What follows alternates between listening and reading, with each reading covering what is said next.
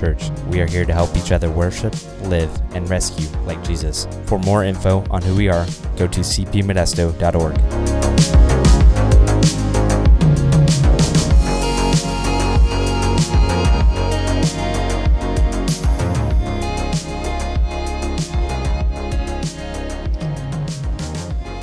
So, again, we are walking through a part of Revelation chapter 12 for Christmas this year. And I'm really excited because today, uh, at least on the Amazon app, it says that my package is arriving before 9 p.m. tonight. Um, I have, I'm eagerly awaiting my red dragon that I'm going to put by our nativity um, in our house. Uh, and I'm very excited about that. Um, very excited to have a more accurate representation of what actually happened. Um, we, again, are in Revelation, and, and as a reminder, why are we walking through Revelation 12 this Christmas season?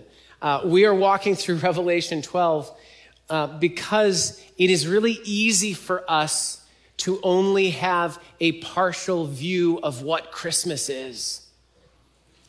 The cattle are lowing, the baby awakes. You know this, don't you? But little Lord Jesus, no crying he makes.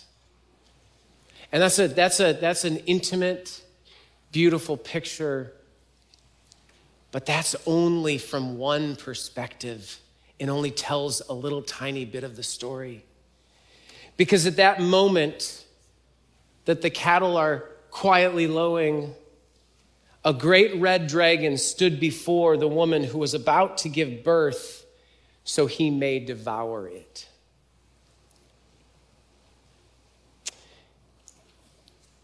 You know, it's interesting that, that that sounds a lot more like a story from the Lord of the Rings than it does from the Nativity story in the Gospels. it sounds a bit more like something much more fan- fantasy than it is reality.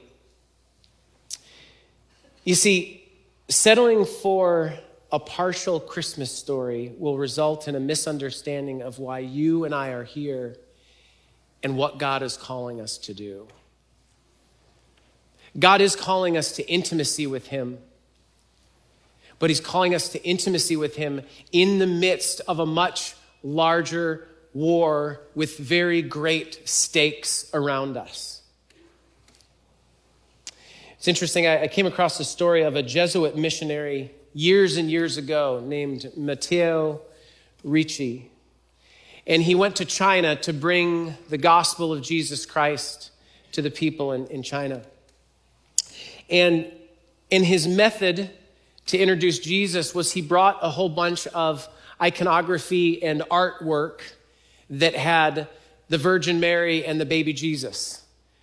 And so he was introducing the, the Chinese people in the villages where he was to Jesus in his, in kind of the traditional Christmas story of the virgin birth and the baby. And, and they spent quite a while uh, introducing these people to baby Jesus.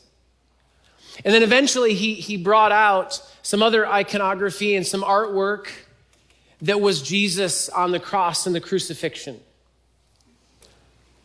And, and, an interesting thing happened in that moment was that the people who, who he was ministering to, they were so attached to the virgin and the baby that a crucified God was kind of didn't make sense and was offensive. And so they preferred Mary and the baby versus the crucified Jesus. And I think that makes actually a lot of sense. Because we tend to prefer a sentimental picture of Christmas over the battle that Christmas actually was. The birth of Jesus was a pivotal moment in the battle for the salvation of God's image bearers.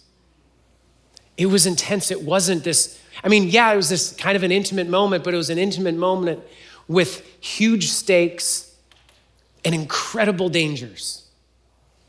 So if you have your Bibles, we're in, we're in Revelation chapter 12. We're going to be looking starting in verse 3, but I'm going to, I'm going to reread. In, in 12, it says this in verse 1 it says, And a great sign appeared in heaven, a woman clothed with the sun with the moon under her feet and on her head a crown of 12 stars. She was pregnant and was crying out in birth pains and the agony of giving birth. And then we pick up this week in verse 3. And another sign appeared in heaven. Just remember last week it says it says at the beginning it says a great sign appeared in the heavens that everyone was on notice. That, that everyone saw, everyone was aware of what was happening, that there was this woman who was clothed in splendor and majesty, and, and everyone knew all of the, the, the principalities and powers and spiritual beings and forces and all of that. And then it says, and then another sign appeared in the heavens. This is not something that happened kind of off at the corner or distant or was secretly happening. This is something that all of heaven saw. So it says, and another sign appeared in heaven. Behold, a great red dragon, seven heads and ten horns on his head, seven diadems. His tail swept down a third of the stars of heaven and cast them to the earth. And the dragon stood before the woman who was about to give birth, as if giving birth isn't traumatic enough. I don't know, just, I mean, just thinking about that for a second. And the dragon stood before the woman who was about to give birth, so that when she bore her child, he might devour it. And so we see this the sign in heaven. It says there's this great red dragon. And, and I'm not going to get into all of the, the, the detail of, of what this is talking about because there's, there's a clear, big picture theme going on here. One, this, this is the Christmas story.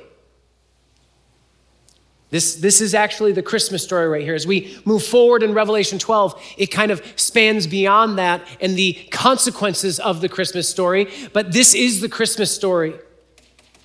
And so, what we see in this, this great red dragon is clearly identified as Satan, the devil, also known as the ancient serpent, the one who was present, who said to Eve in Genesis chapter 3, Did God really say?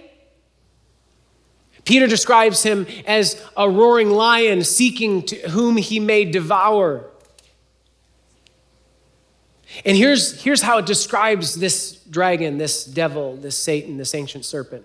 It describes him as present and very, very powerful. it says his tail swept a third of the stars from the heavens. Again, I'm not going to get real deep into that, but just that's the sign of power, of ability. And, and here's what's interesting this dragon has attempted throughout history to annihilate Israel and stop the birth of the Messiah. That's what he's been doing all of this time. This dragon's whole goal is to stop the coming of the Messiah. Both his incarnation in Bethlehem and now his return to Jerusalem. You see, the Old Testament establishes God's plan for redemption. And his plan was to call out a people to himself, a people for his own possession. And through those people, show his glory and grace and his mercy and his justice. Not because that people he chose were any better than any other people or more deserving than any other people, but so it show who God is in his character. And so he was going to call those people out and make them his own. And it says that he was going to bless all nations through them. That all people would find salvation through God's interaction with his people. And eventually, he would graft all people into his own family all people who responded to the call of salvation. And we see that prophecy throughout the Old Testament, and we see it working out in the New Testament. And so this dragon isn't foolish and understands probably a lot more than I do. And so he's attempted throughout history to stop this from happening. You ever wondered? Ever wondered why the Jews have been so oppressed and attacked over the years. Think about first about the Old Testament. Started with Cain and Abel. Cain killed Abel. And then later in Genesis, what we see is God calls Abram and gives him a new name, Abraham, and says that I will make a nation through you. I will call you, and he called him out of his people, said, I will make you a new people. And through you, you will bless all nations. And he, and he, and he says that basically the Messiah will come through you. When you go back to Genesis 3.15, uh, God gives this curse to the serpent, and he says that this woman will have a seed, and you will bruise his heel, and he will crush your head. And so God calls Abraham out. The red dragon knows what's going on. This is the line that the Messiah will come through. So, do you think it's interesting that not once, but twice, Sarah almost ends up in a harem of pharaohs? That's one way to kill the line, isn't it? To become just one of many in a harem in Egypt, in, in Pharaoh's, Pharaoh's harem. Later, when the Israelites are in Egypt, Pharaoh declares that the midwives would kill all the newborn sons. But you see, it wasn't just Pharaoh making that decision, it was the dragon behind him. Pharaoh was just protecting his kingdom, but the dragon was trying to stop the Messiah. And then later, David, who it's prophesied that the Messiah will come through the line of David. David is in, in, in the palace with King Saul, and King Saul is sitting on his throne and he's disturbed. And David's playing his harp, and, and Saul takes his spear and tries to kill David because Saul is grumpy and he's protecting his kingdom. But the dragon behind Saul was manipulating and deceiving because he wanted to kill David, because David's line would produce the Messiah, who's the end of the dragon. And, and then later, in the book of Esther, Haman, who's protecting his kingdom, and wants more power, plots to eradicate Israel and all the Jews, to do a Jewish genocide. But you see, while Haman was protecting his kingdom, the dragon was trying to destroy the people that the Messiah would be born out of. And then later, still, yet another king protecting his kingdom when the wise men came to Herod and said, We saw this child's star in the sky, and he is the king of the Jews. So Herod decrees to kill every baby, male baby, because he's protecting his kingdom. But the dragon is waiting there at the manger so that he may devour the child that is born. How might he do that? Through Herod's decree. You see, every time there is an act that we see, there is a force that we don't see that is that red dragon. You see, his goal has been to blot out the Jews so that the prophecies cannot come true and the Messiah will not be born. And, and while he failed at that, he continues to try to stop this and stop Jesus from coming back a second time because there's more prophecies about how Jesus will return to Jerusalem, to Israel, to the Jews first. And, and, and that's how he'll return and bring his earthly reign to happen.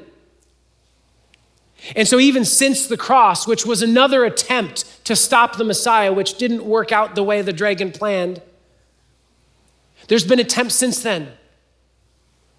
Things like the Holocaust and now Kanye, I don't know, maybe, maybe not, but maybe that's, maybe that's too soon.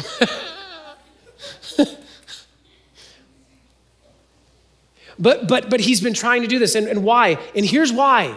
Here's why this is important. And here's why it's important to understand this. The dragon is determined to devour the child of the woman, and he knows the prophecies. You see, if there's no Jerusalem and no Israel, there's no Jewish people, how then can Jesus fulfill the prophecies of his return to rule and reign in Jerusalem? That's the thinking. If I can blot these people out, then Jesus has nowhere to return to.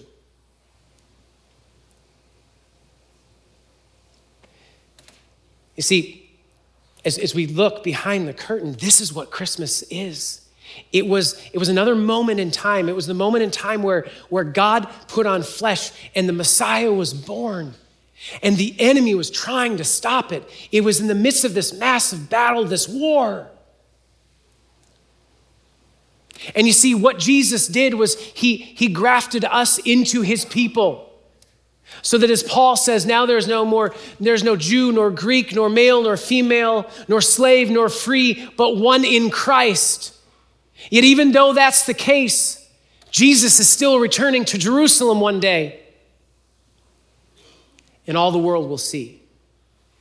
And all the world will know, as, as we even sang just a minute ago, that every tongue will confess and every knee will bow to Jesus Christ as Lord. See, the plan of the dragon was to destroy the woman and is now to keep the Messiah from returning to Israel to set up his kingdom. So make no mistake, the advent of Christmas was waging war on any power opposing God's sovereignty. That's what Christmas is. Christmas is a battle. Really, it's the definitive moment where Jesus comes in flesh and the dragon fails to kill him. And so, so we read on Revelation 12 and verse 5. Well, I'll just back up. So then the dragon stood before the woman who was about to give birth, so that when she bore her child, he might devour it. She gave birth to a male child. And here's the description one who is to rule all nations with a rod of iron. But her child was caught up to God and to his throne, and the woman fled into the wilderness where she is has a place prepared by God in which she is to be nourished for 1,260 days. Again, there's a lot of imagery and symbolism and stuff to get into here, but I'm just going to stick with the main thread, which is, which is simply this that male child who was born is Jesus Christ the Messiah. And Jesus came to restore the broken, comfort the battered, lift up the fallen, remove anger, and replace it with joy. But he also came to set the stage for his ruling of all nations and slay the dragon once and for all. He came for both of those reasons. You see, the, the, the, coming of Christ is not only a message of joy, but also fearful news for anyone opposing his rule. Psalm chapter 2, I don't know if you've ever seen this, but Psalm chapter 2 is a Christmas psalm. and in Psalm chapter 2, we basically read this, this whole idea what happens here and, and, how, and how and how God reveals to John that this child who's born is going to rule all nations and everyone will bow down to him. And I want to read Psalm chapter 2 in, in the, the, the NLT, just a different version, so that it's kind of a fresh feel and not words that are familiar, as familiar. Psalm 2, the psalmist writes this Why are the nations so angry? Why do they waste their time with futile plans? The kings of the earth prepare for battle. The rulers plot together against the Lord and against his anointed one. Let us break their chains, they cry, and free ourselves from slavery to God. But the one who rules in heaven laughs, the Lord scoffs at them. Then in anger, he rebukes them, terrifying them with his fierce fury. For the Lord declares, I have placed my chosen king on the throne in Jerusalem, on my holy mountain. The king proclaims the Lord's decree. The Lord said to me, You are my son. Today I have become your father. Only ask, and I will give you the nations as your inheritance, the whole earth as your possession. You will break them with an iron rod and smash them like clay pots. Now then, you kings, Pharaoh, Haman, Herod, now, you kings and everyone who's come after, Act wisely. Be warned, you rulers of earth. Serve the Lord with reverent fear and rejoice with trembling. Submit to God's royal Son, or he will become angry and you will be destroyed in the midst of all your activities, for his anger flares up in an instant. But what joy for all who take refuge in him. It is a Christmas hymn of a cosmic magnitude. You see, this child who's born that the dragon fails to kill is the Messiah. And in John's vision, God kind of skips from the birth, the birth of Christ to the ascension of Jesus. He says that God pulled him up. That Jesus went through his life and ministry. He gave his life on the cross. He was raised from the dead, and then he ascended into heaven to sit at God's right hand. And, and then it says, and then he took the woman, Israel, God's people, and it says he provided, he gave provision, and he, he kept her safe. You see, God will always preserve his people. And maybe not preserve them the way they want to be preserved, but he will always preserve his people. So, so what does this mean for Christmas? What does this mean for us? I think there's three things that we can understand from, from this part of the Christmas story. First thing is this the dragon is here. The dragon is here. He's alive, he's moving, he's working, he's deceiving, he's manipulating. And we need to be aware that He is there because what we see is not everything that's happening. People could look and say about, about Herod, he's, a, he's an arrogant and selfish king who doesn't deserve to be king, in making a decree of, of such a horrible decree. Herod is a deceived king because the dragon is here, reassuring him that he deserves the throne and not some baby being born in Bethlehem. Peter says in 1 Peter 5, verse 8, Kyle preached this when we were in 1 Peter. But Peter says this Humble yourselves, therefore, under the mighty hand of God, so that he may exalt you at the proper time casting all your cares on Him, not some of our cares. We don't get to keep back some of our cares and only give Him some because some of our cares are too big and too hefty, and, and we should be keeping them. Cast all your cares on Him because He cares about you. Be sober minded, be alert.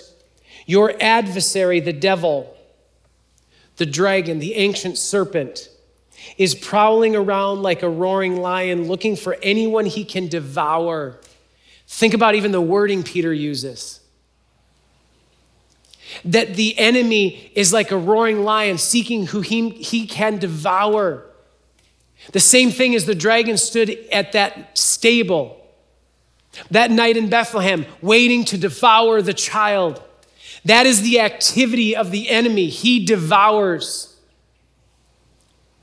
And then Peter goes on to say, he says, resist him firm in the faith. We can't avoid him. We can't get rid of him. But we can resist him standing firm in the faith, knowing that the same kind of sufferings are being experienced by your fellow believers throughout the world. You see, God calls us to endure. That is actually the primary calling of those who know Christ is endurance. I have a friend who summarizes the Christian life this way.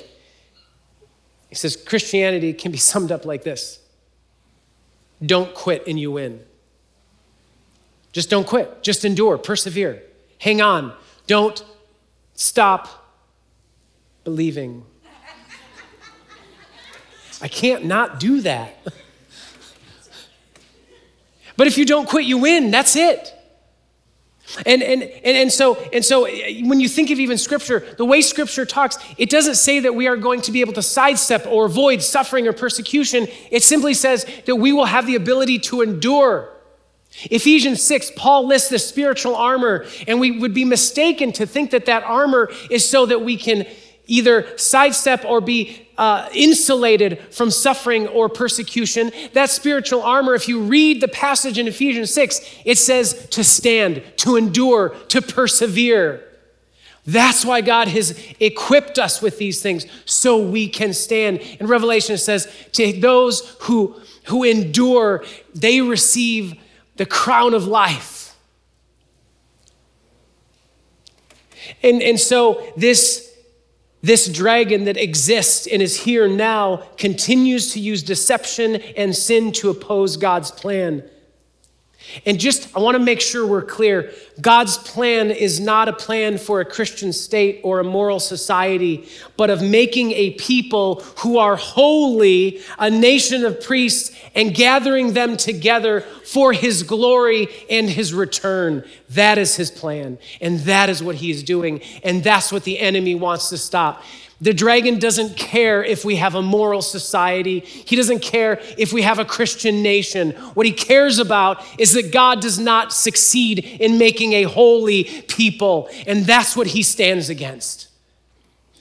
And, and, so, and so we oppose the dragon and we pursue those who are being deceived by him.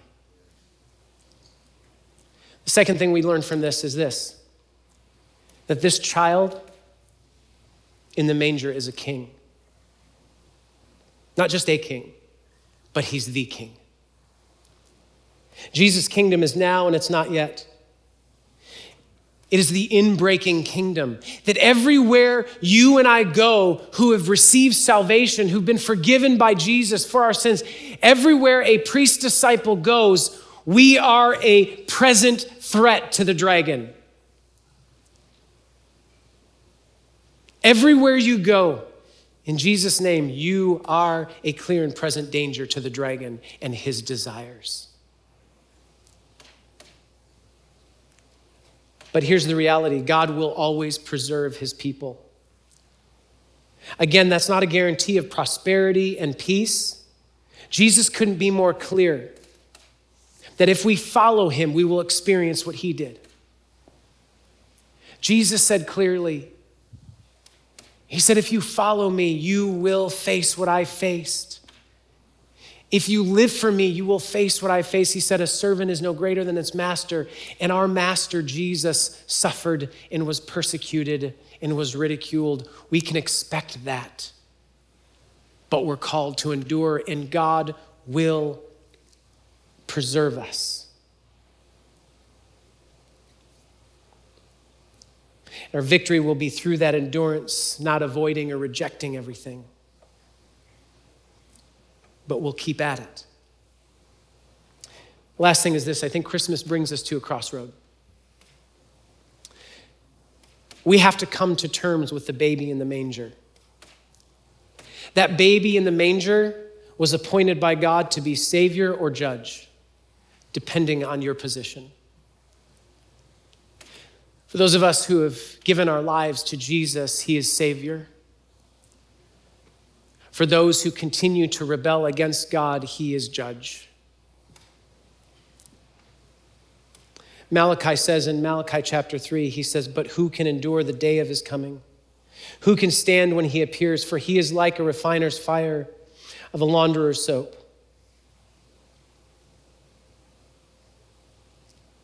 Doesn't matter who you are or how strong you are or how great a plan you have.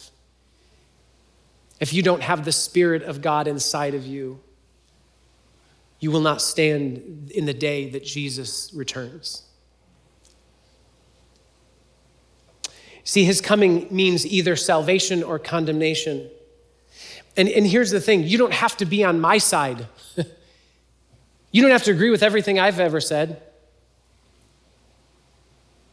You have to be on Jesus' side.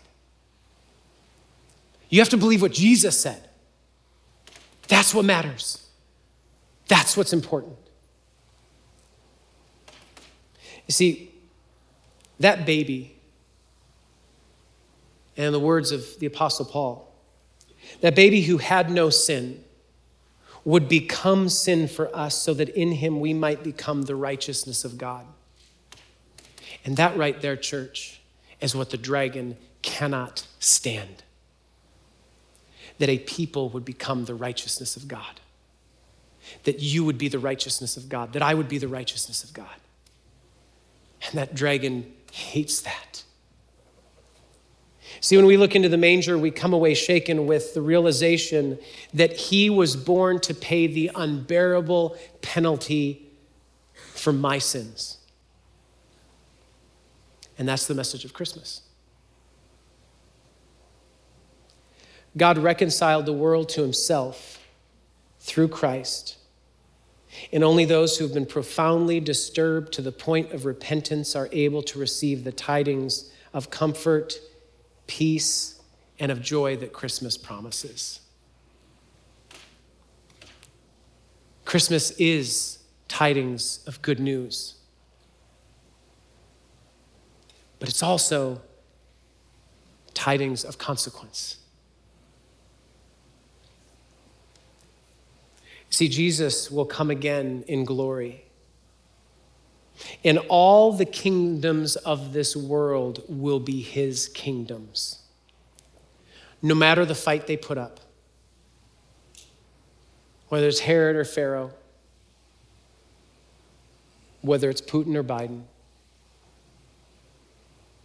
no matter who it is, no matter what they think of themselves, all of those kingdoms will become Jesus' kingdoms. No one will argue, and everyone will know. Like the roar of many waters, or the sound of rolling thunder. Church, it's, it's time that we were heard and not heard in the way that we've been trying to be heard with the world's mechanisms from positions of power, but to be heard as those who have been humbled in the shadow of King Jesus, in the way of King Jesus. Hallelujah. Give him who sits on the throne glory. Let's, let's just sing right now. Let's declare the truth that is in the scripture.